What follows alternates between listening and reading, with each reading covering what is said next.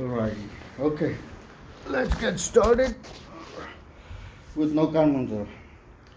Om Namo Arihantanam. Om Namo Siddhanam.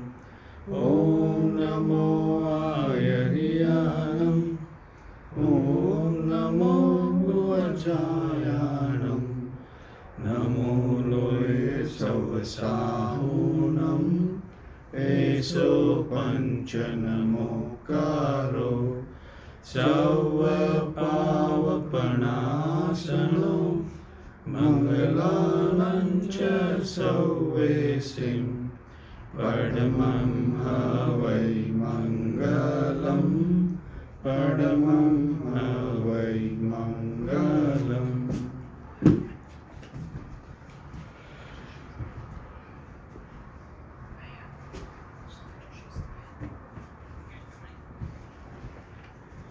Hey, Hey. come on in, come on in.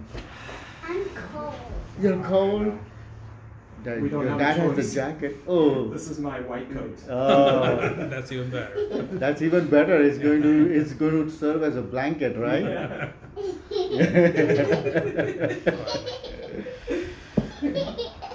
It look like daddy. All right. Well, um, welcome everybody back to the Dad's class. I'm Paresh, filling in for Tim. Um, most of you all know me, but for those who don't, um, I'm a professional money manager, and um, I have uh, I have my own firm. I manage uh, money for individuals, small businesses. We basically help folks uh, uh, achieve their investment goals. It's, uh, it's a passion with me. I try to do this as uh, uh, diligently as I can, day in and day out. Um, when Tim asked me to kind of uh, lead the discussion, um, uh, I was happy to do it, but I, I, I did it because I have enormous respect for Tim. And, uh, um, you know, there are some issues that I obviously have disagreements with him, and I let that know in the class. But uh, I, uh, I think it's an, uh, he, what he does is uh, tremendous. And uh, there are some things that I actually, he's helped me understand that I would not have otherwise understood. So I, uh, it's, I'm very, very grateful to him for, for, for doing this. All right. Uh, so as I said, we're going to be discussing uh, money and finance, um, and it's going to be a discussion. So I'm not here to preach anything. Um, just uh, an open-ended discussion. I actually was uh, thinking what I'll do is I'll start off with sharing with you all my experiences and what I have learned over the 25 years, 25 plus years of uh, my career, and then you know we'll just uh, let it flow the way it goes. Yeah. So um, uh, as I said, it's uh, you know my lessons, and the first one is that um, um, I am still a student. Okay, investments is such a vast and fluid area oh, that uh, nobody can ever claim, actually, in my personal view, to know everything. It's uh, a constant learning process. You learn new things, um, and so I've always, or I have come to realize that I'm a student, and I learn, and my objective is never to consider myself a master and be receptive and, and keep that process going. Uh, one of the surest ways that you, you know that you're uh, a student is that when you make a mistake. And you know, like many investment professionals, I make mistakes too, even today. So, um, that's one of the biggest things for me is not to consider myself master, just be a student and keep learning. So, you know, if anybody has any any questions or any comments or any inputs, please feel free to jump in at any time. Uh, number two, um, as I, meant, I was talking about mistakes. So I have observed in my career, people tend to take mistakes more seriously than their successes. So, in, you know, when you make a mistake, people beat themselves up. They say, oh, why did I do this? Whether it is actually buying an idea or not buying an idea, right? Why did I do this? Um, you know, what I think helps investor actually be a better uh, per, a better investor is to be balanced. You should take the the learnings from your mistakes, but at the same time, the learnings from your successes are also important. What worked, why it worked, is equally important as to what didn't work and why it didn't work. Because focusing just on the negatives actually makes you a less positive investor and makes you miss opportunities that you otherwise would have been more receptive to. Okay, there's a there's a whole area in finance called behavioral finance, and I'm not going to go into that, but it actually is a vast area. They go into the psychological aspects of how investors behave, how their how their experiences tend to uh, influence their decisions, and uh, uh, investors typically uh, focus on the negatives more than the positives. That's what the the research has indicated. So um, that's one thing I think uh, I have tried to um, not let negative events, negative experiences, negative ideas, uh, or my mistakes um, overtake the positive ones. Keep it balanced, and I think you'll be you'll you'll you'll find the results are better. And I think that rule applies to mostly anything what we do every day, right? Right. Uh, whatever you're doing, finance, finance items, you have uh, positives, you have success, and you have negative. Human nature by itself is you keep living in that negativity longer. Yeah. You know, you you you gave an interview and nine out of ten went really well, one did not, and you keep stick on that Yeah, one piece. yeah. How did that happen, right? So that's a human tendency, but that's a very well good, good lessons Yeah. to put it across and keep reminding yourself. Yeah. Yeah, but that's also high level because you step down a notch further. The very first thing you either gave the interview or you invested is you thought positively about it. Now when you're trying to dig deeper and see, okay, what's good, what's bad. Right. At that time, it's the evaluation phase. So uh, I don't know. Perhaps it's okay to consider the negative points, but I, I do see your point in terms of what is the like you know don't don't try to be always pessimistic. Yeah. Right, right. It's it's got to be balanced. Uh, that's the point I'm making. It's got to be balanced. You, I the I, the point I guess I was trying to make is from an investing standpoint, since money is involved, investors tend to be uh, there's a there's a, uh concept called disposition. You know, you tend to focus more on capital preservation, and you tend to, uh, uh, for example, hold on to your losses and quick to take profits. That's a it's a tendency. It's a human tendency. Uh, you know, whatever people think, oh, it's, it'll come back, and you know, I don't want to take losses. I've seen before things bounce back. Those kinds of things are hinder an investor's ability to make rational decisions. An investment has to be judged, and I'm kind of deviating now, but has to be judged on the merits, not whether you think it's going to come back and not come back.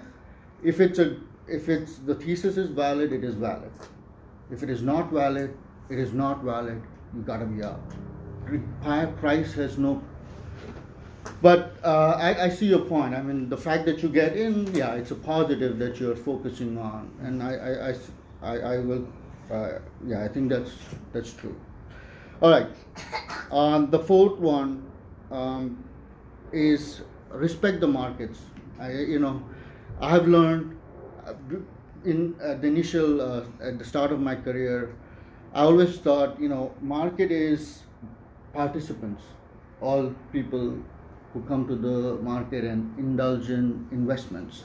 And so all you have to do is be smarter than the rest and you'll make money. Well, uh, you know, over the years, it turns out that that approach or that thinking is not what I found out to be correct. Uh, markets, you have to have a very healthy respect for the market. The collective wisdom is important. Uh, you you can't be you can't be dueling it out. You market gives opportunity for everybody at any given point in time. Respect that. Take the opportunity. Sometimes you will succeed. Sometimes you won't succeed. And um, just you know to perceive it as an entity that you're dueling against is not necessarily a good way of looking at it. Respect it. You know, it's like it's like uh, uh, you know in businesses, especially we Indians, we have the Lakshmi Pujan and the Chopda Pujan, and you know, at least I you know when I used to when I used to go to my dad's office when I was young, we were taught to respect the business. You know, it's like our annadata. Correct. Respect it. It's going to give you opportunities. Take it. Don't be bitter. Don't don't try to um, have ill feelings, and just be a participant at your level. You're not going to be able to do everything. You're not going to be successful all the time. You're not going to beat the market all the time.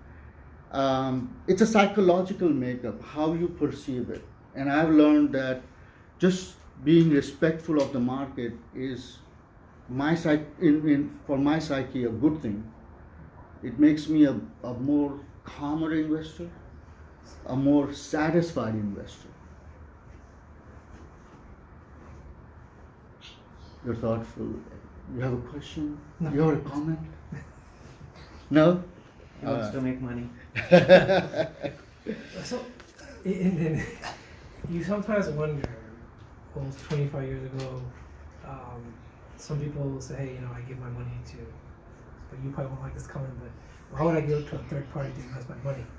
In this day and age, all the tools, the access to your brokerage, right? Online trading is available, but you just made a very good point. Um, we as individuals uh, sometimes may not practice those principles.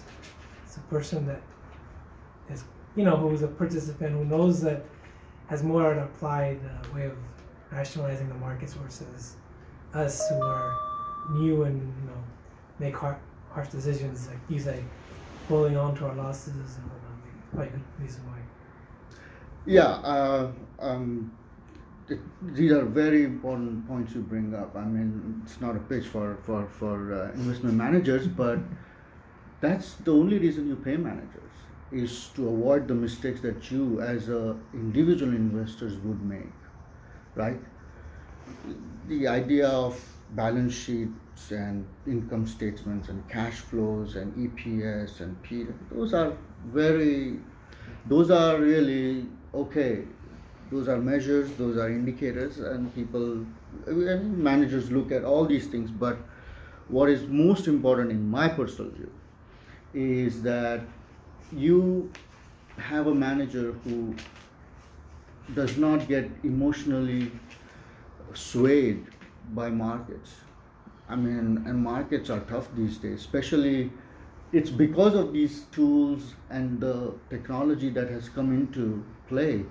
You've got volatility that you know that's huge these days. It you know things move crazily and to maintain one's uh, composure calmness the focus of long term those are the only reasons i think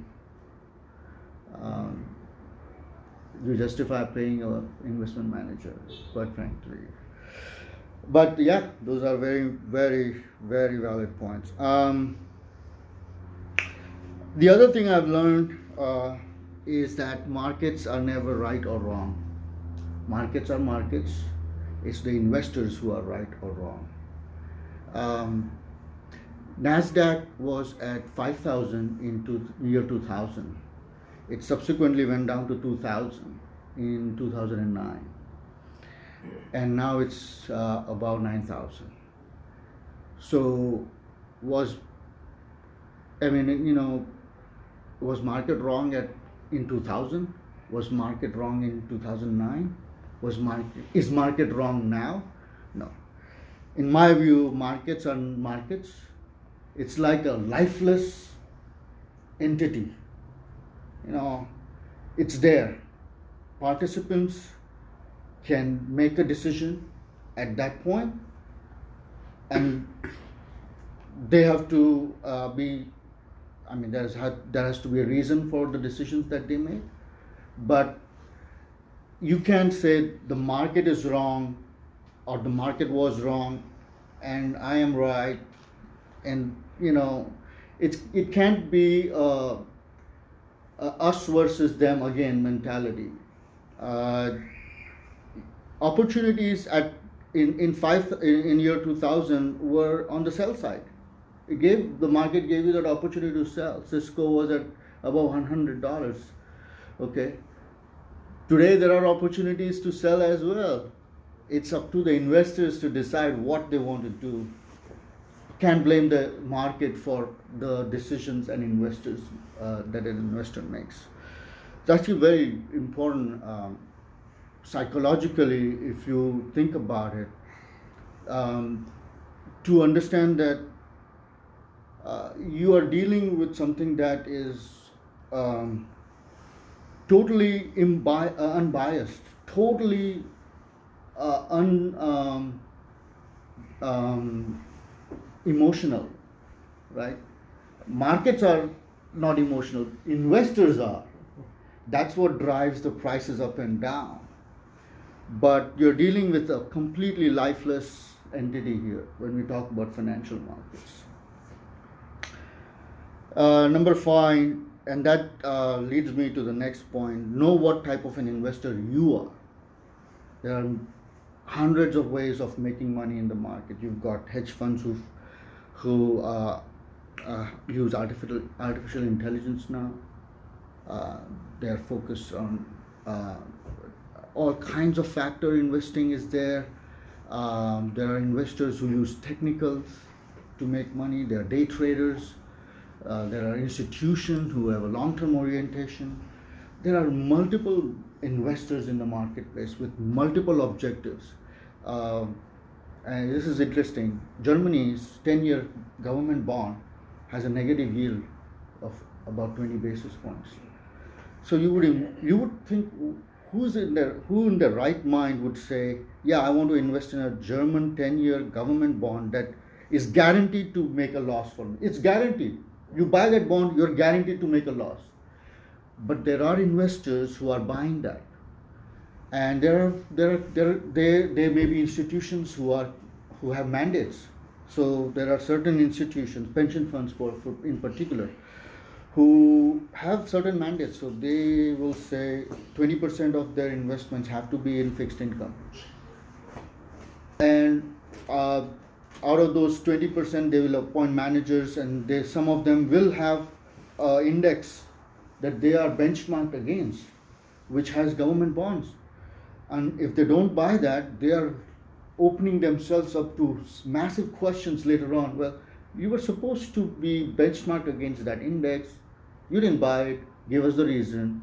And if it goes from negative 20 to negative 50 you you, suddenly are in a hot seat. So a lot of these things, um, um, I mention it because you have to know what type of an investor you are, uh, how you are, how do you deal with um, volatility.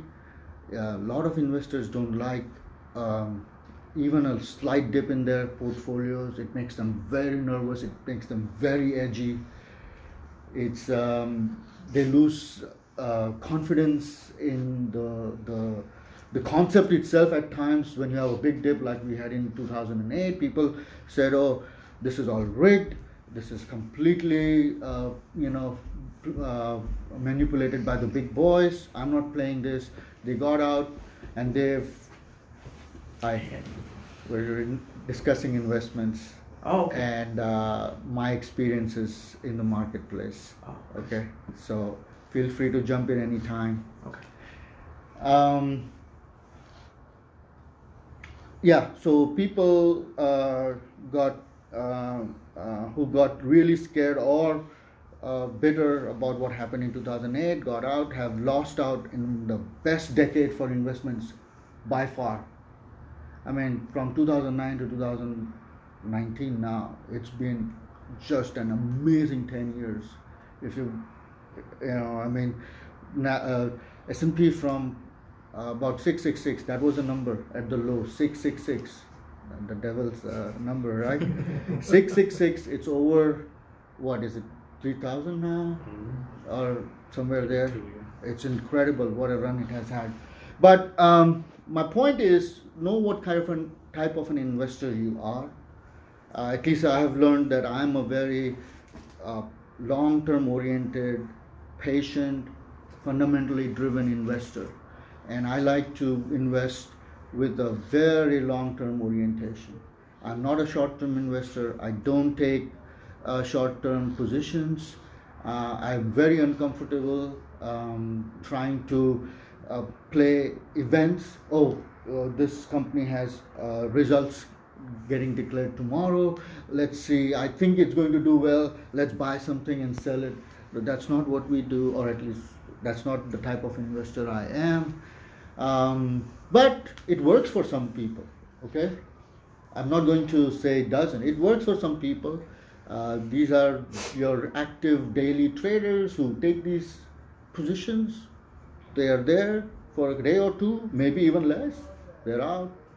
All power to them. But for those investors they have their own set of disciplines that they observe and that's what makes them also successful actually. So whatever type of investor you are just be aware um, uh, of, of what type of investor you are and what the expectations are uh, given given that orientation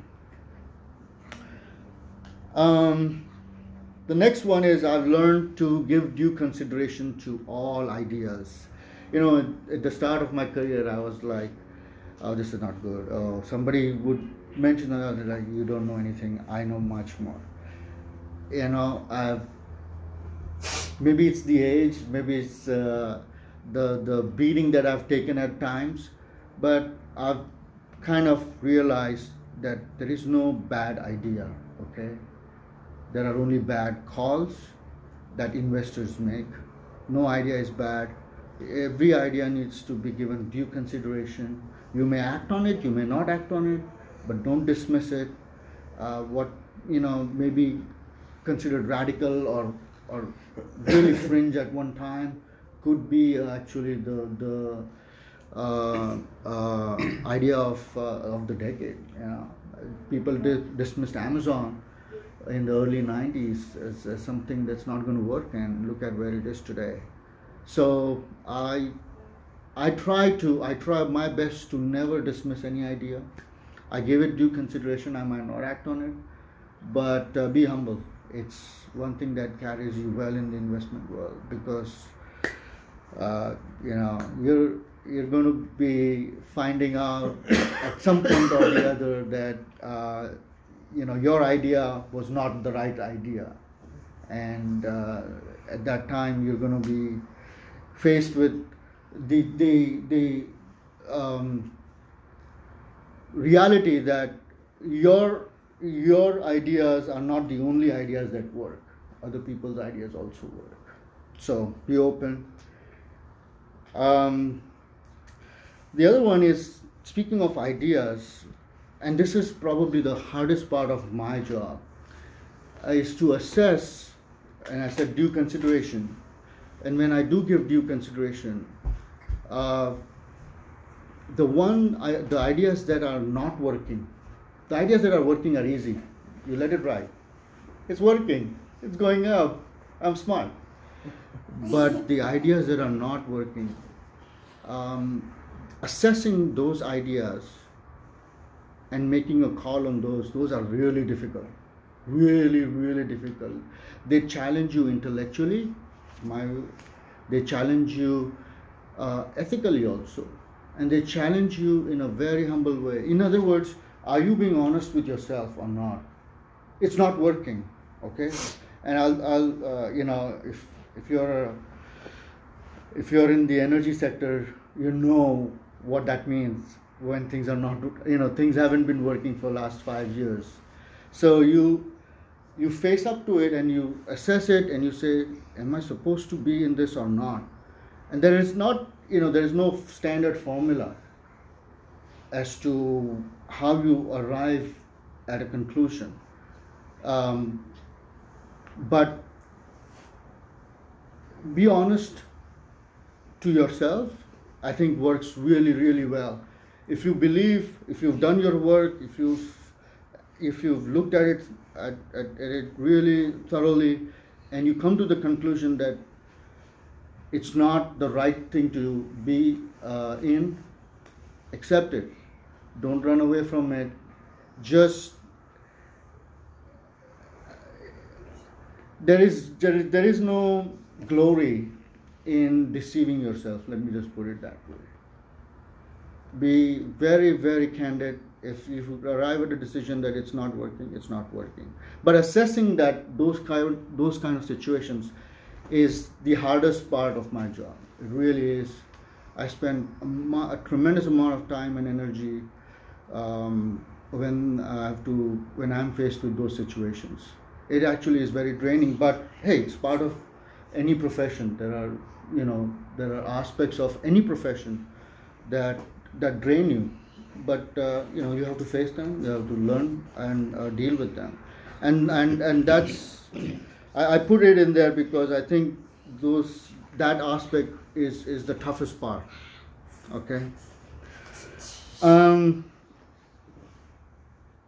a last couple of points I'm going to make, um, and these are more general, uh, and these are kind of uh, uh, you know the sayings in the market. Okay.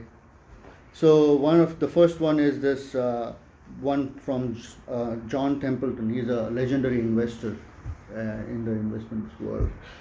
Uh, you know the the fund house Templeton funds. That that that was uh, his.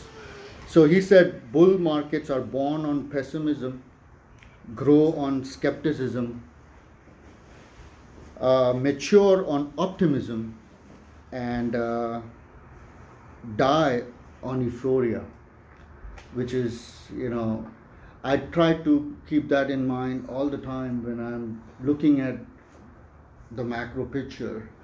Um, I get this, I get uh, this question asked all the time. Hey, we are 10 years in the bull market. What do you think? Are we due for a big correction? And um, uh, my answer to that is really that bull markets don't die of age, old age. They die on euphoria. I don't see much euphoria.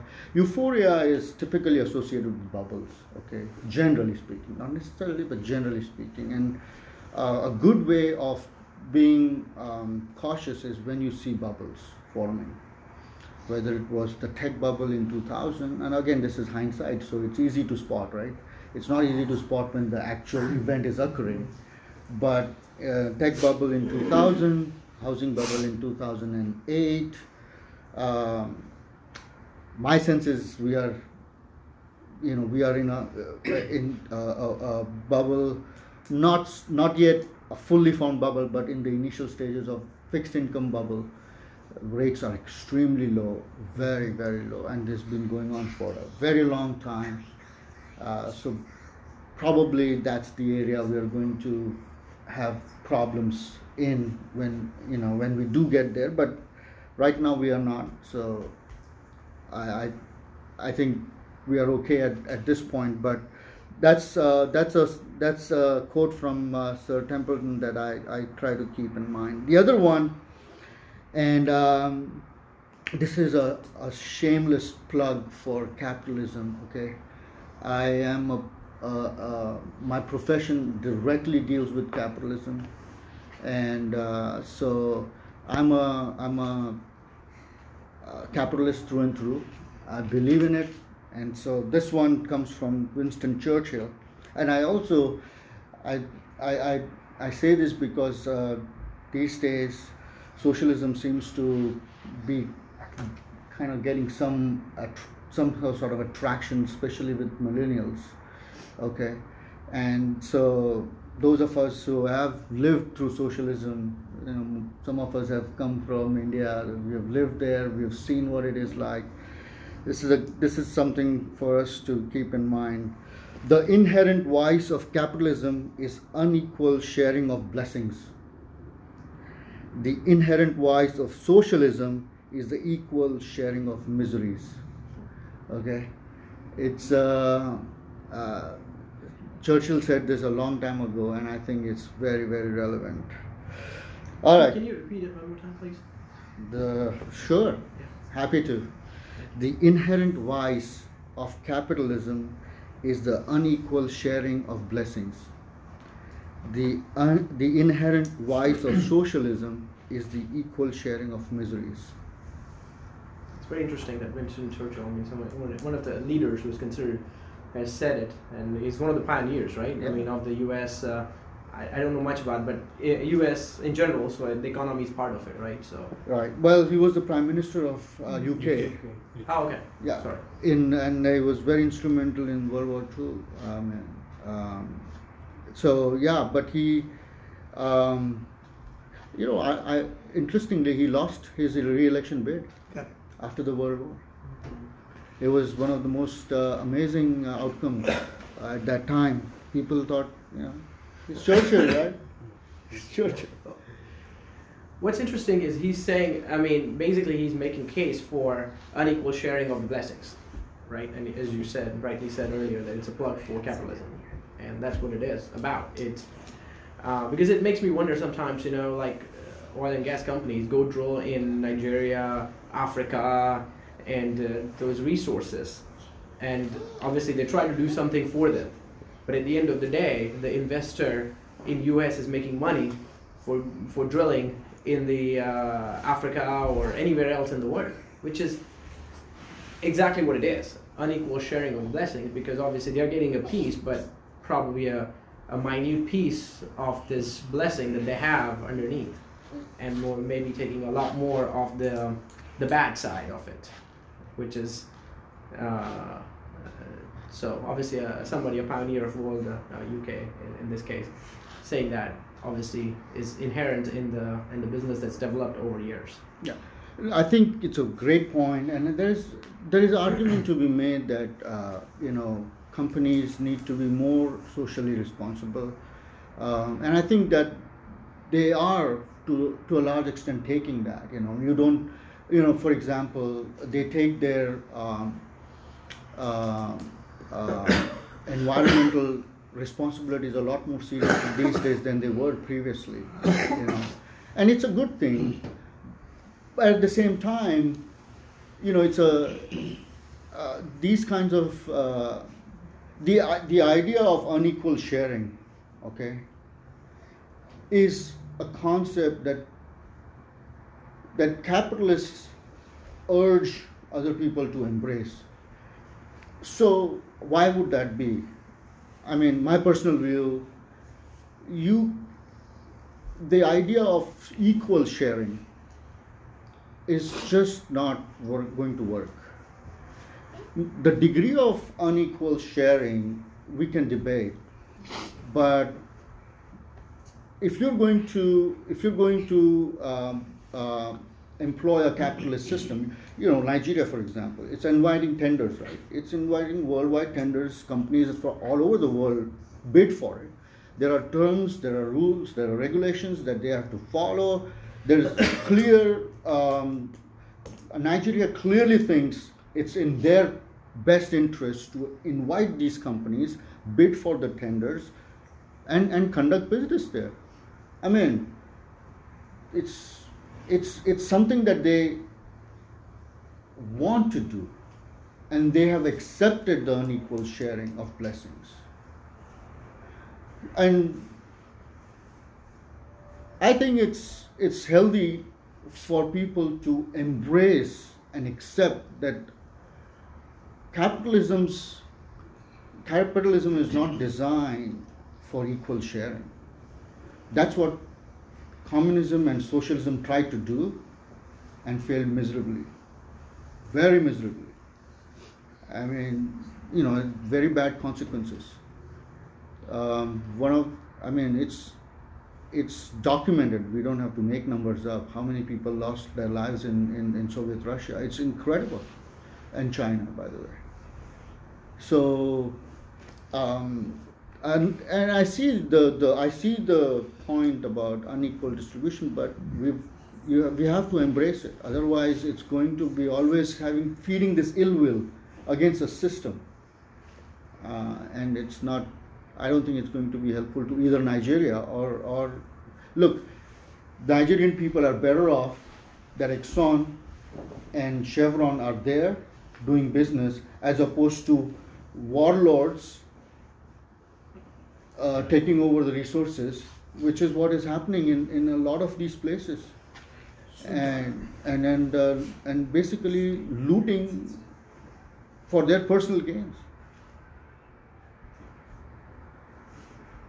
But it's an important point. I think it's getting more and more attention. Wh- What I think on the other side, and I, again, I'm not against capitalism. I, I think that works better than, and you have to always go for the efficient system versus less efficient.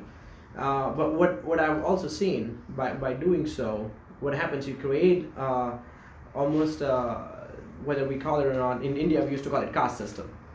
And here also, in US, you have social societies. You know, you have uh, the people who are who are rich, filthy rich, and then rich and the other, and, and multiple different levels. And when we think from Jainism standpoint, right, what's going to happen is you have somebody who is very poor, and you have somebody that's filthy rich. So the mindset have a lot of effect on it, and then our um, these differences can also create other social issues, which can, especially the gap goes widen. That's why they talk about you know the gap between the, the rich and the poor should not be this far, and especially when the capitalist goes to an extreme level, that's when it's going to happen. The rich is going to be richer and richer, and the poor is going to be poorer and poorer. Uh, in a way. How's that? Uh, how, how? Why would you make that contention? The, the reason I, or at least in my mind, what happens is that people like Warren Buffett and things like that, right, who, who has ability to, to throw in a big weight, even if the market goes down, they're going to be okay. I, I think uh, they will support themselves with the uh, uh, either the smartness or their uh, weightage in different markets. Where somebody who has even no exposure or a little bit of exposure may have a, a larger effect uh, to the lifestyle. And uh, when that happens, uh, that for example, I remember '93 riots in Mumbai. I mean, you know, people were uh, trying to, to somebody who's filthy rich and somebody's poor. Poor is like, okay, I'm going to protect you, and you have to pay me the the tax. And after that, it became almost like that. All the all the riches or builders and things like that had to start paying. The, they're like, oh yeah, they can. They they want they're wanting to do this. Uh, they're wanting to pay the tax to protect them. So, I, and again, I'm, I'm kind of comparing two different things, but Yeah. uh, it it is capitalism on extreme, as I'm talking about, which is I don't think it's the case. Yeah. That's uh, yeah. No, look, regulation of any system is needed. Nobody, at least I don't advocate laissez-faire, like anybody do whatever. You have to have rules, you have to have regulations, and everybody has to follow those rules and regulations. So, if, for example, somebody is indulging in insider trading and trying to extract illegal gains from us from this system, they should be not only apprehended but they could be put to jail. No, no, nobody should be. No, should, nobody is advocating for laissez-faire. At least I don't. Okay. My, the the thing about the extremes that you mentioned, Warren Buffett, um, and I wouldn't. I, I'm not a advocate of using filthy rich. Uh, you know, they are they are decent rich people. Okay, they happen to be rich, and they do really good work. By the way, Microsoft's Bill Gates Yeah, has a a foundation, foundation. and he does a lot of work in India. A lot of work in India, and he's helping a lot of people. And Warren Buffett is pledged to give all his all his wealth away to Bill Gates Foundation. A lot of these rich people do a lot of good work. I, I'm I actually don't resent them at all. I'm I'm very I I'm glad they are doing what they are doing. Uh, they probably do a better job than governments do. Oh, that's Bill Gates definitely, and Warren Buffett. I mean, I use that word because we all know about it, but there are billionaires that we don't even know about, Yeah, and yeah, they yeah. are they are not as forthcoming in the social responsibility as Bill Gates or Warren Buffett, or in the in fact, uh, as young as he is, the um, uh, the Facebook guy, Mark uh, Zuckerberg. Mark Zuckerberg. He, he's he's doing that as well. In fact, he created a foundation pretty early, and that was a, a talk. And I, I, I somehow with the millennials, as you mentioned earlier, the social responsibility. I mean, working for an energy company, we're talking. We're just starting to talk about social responsibility and carbon emissions. I mean, it's been known for uh, years since we've been doing the business, but now it's the the reason it's required because it's the requirement to do the business. It's it's pe- because people have taken the initiative. It's driven by, I mean, even Exxon until this point. I mean, we're in the denial phase in the UK.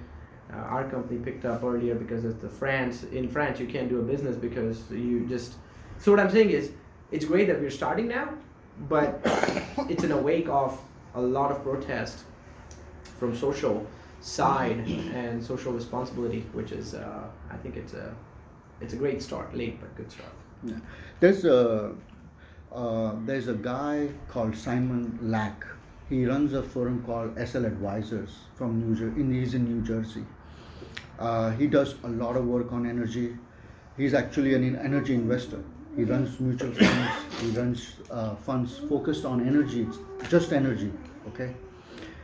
And um, he um, uh, talks a lot about climate change and the effect uh, of climate change and how energy companies, energy investors need to respond. He's actually sympathetic.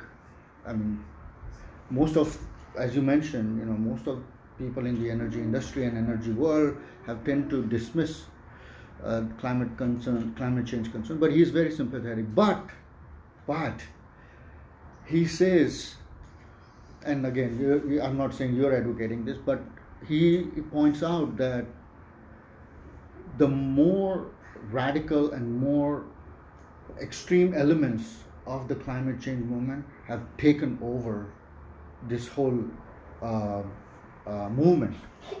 And what is happening is uh, that it's it's repulsing general people, common people, and it's not a good thing. I, you know, we know that from experiences in the other other areas. When extremism comes in, it's uh, it always backfires. Always backfires, and so uh, these concerns are valid concerns, and they need a very thoughtful and a very nuanced, very mature responses. But you know. Uh, I find you know there's a there's a group called Extinction Rebellion in UK. The other day, just to make a point, their activists jumped on a train. It's this is commuting commuting time nine o'clock prime commuting time in UK, and they disrupted the whole uh, train uh, system to make a point that that enough is not being done on, on, on climate issues. Now there are people, there are people who need to get to work. Their jobs could be online. They have to feed their families. I mean, you have if you want to make a point, make a point, but you can't you can't be disrupting the lives of people like that. they drag these people down from the train and actually, you know, physically drag them out of the station. So it's the point in telling you all this is yes, um, millennials have have brought this issue to the fore, which is a good thing. But we need very thoughtful minds and we need thoughtful responses. Uh, by the way, CO2 emissions in the US are at the lowest points they've ever been in the history of the United States. History of the United States. And he's, he's got data. He's saying we are by far the most active and the most effective country on this planet when it comes to climate change. And what we are doing is by far leaps and bounds ahead of any other country. And yet, our companies and our uh, uh, uh, sectors are being targeted the most. It's because we are an open society. We entertain, you know, all kinds of think part of the reason also is because we are consumers of what's being made in China. We pushed everything or the manufacturing in China. So that's part of the reason why the emissions are lower. I mean, today you go to apply for permits to like you know like okay you're creating like a thousand plus jobs and you want to build a brand new refinery you're not going to get it at all a because of the regulations in general but bunch of other factors too so that's part of the reason also why but yet with our or borrowed dollars we are still supporting the industries and what's being manufactured out of china uh, I don't know if we actually pushed, but it's the capitalist system, right? Capital It flows, is. capital Right. flows where the returns are uh, justified. I mean, today it's China, tomorrow it could be Vietnam. It's and it- already it- happening It's already happening. Uh, we read, we I read a lot about uh, the out the the uh, migration from China to other countries. But um, I think your larger point is, you know, U.S. consumers will consume irrespective of where it's produced, whether it is China or India or Vietnam, or, or if it's produced even in the U.S., they are going to consume. I mean, somebody is filling the need. China is not doing it out of out of. Yeah, their- that was just an it's not a social. yeah. It's not a. It's not a charity that they are doing. They want those Right, jobs right. created there. They are fighting for those jobs. Yeah. As a matter of fact, they are fighting for uh, for U.S. companies to be there and European companies for that matter.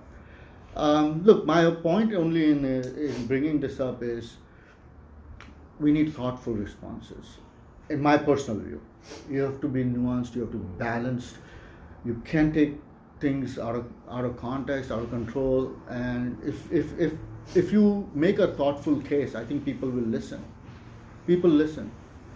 But if you're just going to, you know, be extreme about things, I think people just tune you off. Yeah, I'm, I agree on all that, but at the same time, yet these very companies, they don't necessarily support one way or the other. And just from my standpoint, I mean, these days, anything that we buy, like, you know, vehicle or washing machine, microwave, whatever, it has a life of five years. Like, you rewind back to 15, 20 years back, they had a life of 30 years, but now that's a new way of making money but what's the collateral damage right i mean to the environment to a bunch of other things we're taking this whole piece and it's trash it's garbage right that's contributing to a lot of environmental issues so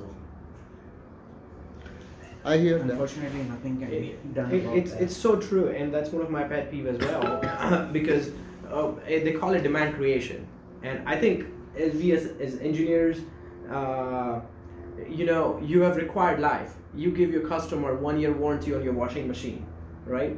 At the most, you want to learn, you want to make sure it lasts for two years, and it dies in two years. So there's somebody's buying a new machine, so you can you can. I mean, same dishwasher. I mean, it's amazing. I in a new neighborhood that we guys live in. I mean, every time you'll see somebody, oh, my dishwasher is broken, my washing machine is broken. I lived in a house that was built uh, in 2002, I believe, in Beaumont. 10 years. I didn't. I mean, it's just like you oil your machines and change your filters, and it's fine. Nowadays, it's almost and there's no guilt if you go tell them, "Oh, it broken in two years." Oh yeah, you only had one year warranty. You should have bought an extended warranty. Mm. Because nobody, if, if you know that it's gonna life life is 15 years, you won't buy extended warranties. Now we we're willing to buy extended warranties, or we need more. I call it a demand creation. Yeah. So just by design, you want to create those those things to fail, so that you need new stuff. So not being Okay. extremist about it, but if the thought process is such that that's fine, you want to rotate money, you want to create uh, demand, and you want to you know, help economies, whatever, then how can you use sustainable or recyclable materials and that? What what are the pieces? What can be done? And then upfront, say that this has a shelf life of three or five years. At the most, it can be plus two, plus three years, and it's priced accordingly. Yeah, but if you Fine. think about 15 years ago, the technology what we had, the features what we get now versus 15 years ago, amount of water usage compared to the old machine versus Okay. new efficiencies, right? And the price break. So the computer 20, 20 years ago, the computer price, what you can get, True, very true. right? So so I was at NASA and I was looking at it when the first time they put the uh, Apollo 11 was the first time it hit the moon. The technology what they use, this phone has 10,000 more powerful processing unit Wow. than that technology what they put the uh, you know. Apollo 11 right so I mean something to give and take uh, technology wise we have come far ahead in last 15 20 years um, efficiencies wise and uh, and for the environment all this data what we see all this uh, things that we offer to save the planet whatever we want to call it I think this is the time to do it too. I mean, this is the time we can offer that too, uh, and it is being done. It is being done by all the oil and gas companies if they want to stay in the business. So yes, they want to take the the biggest you know piece on the rewards. At the same time, they have to play by the rules. Uh, not all, only here. If if there is a labor issue in China that creates a problem for Apple here, right? The stock clearly impacts by if you use bad labor or child labor or something, those report comes out. So they are even following these additional imposed rules wherever their footprints are. So yeah, that's part of the capitalism. And one more, one last point on this. Um, the demand for a certain idea or a product or a service. If there is enough demand, there will be capital that goes into that that idea. So, for example, there is something called ESG investing now. You know, it's environmental social governance. Eh, these uh, investors invest only in companies that are uh, fitting the criteria of ESG. Yeah, there's a score.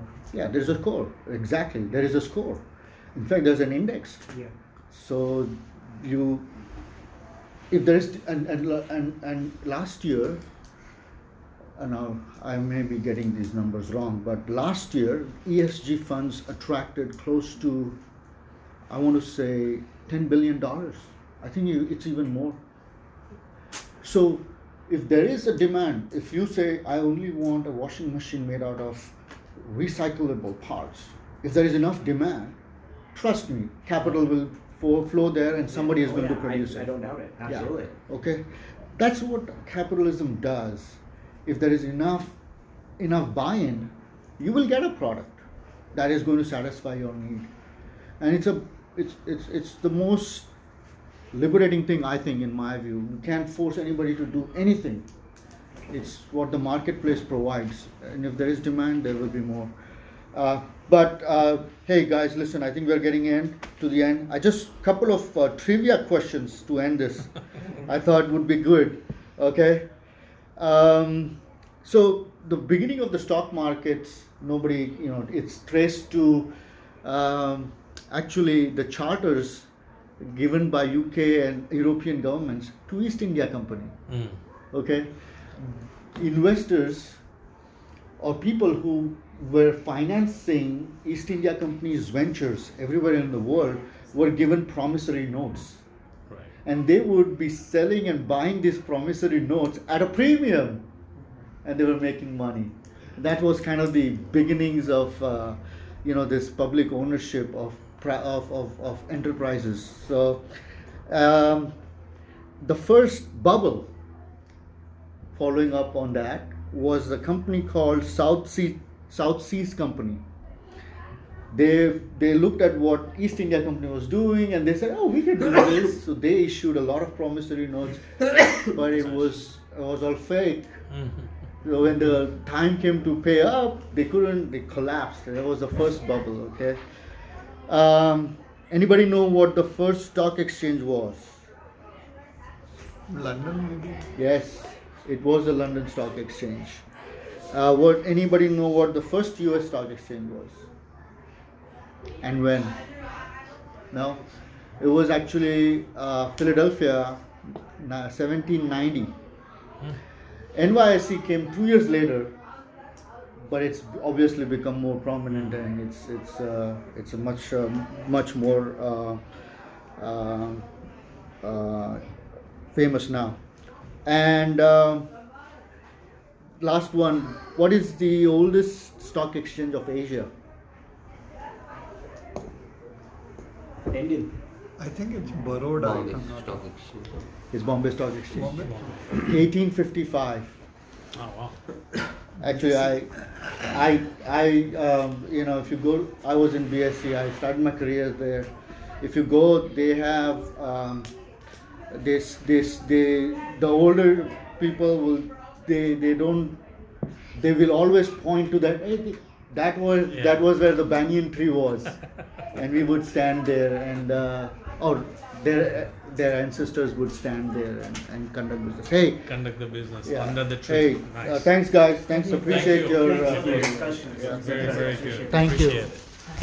Appreciate it.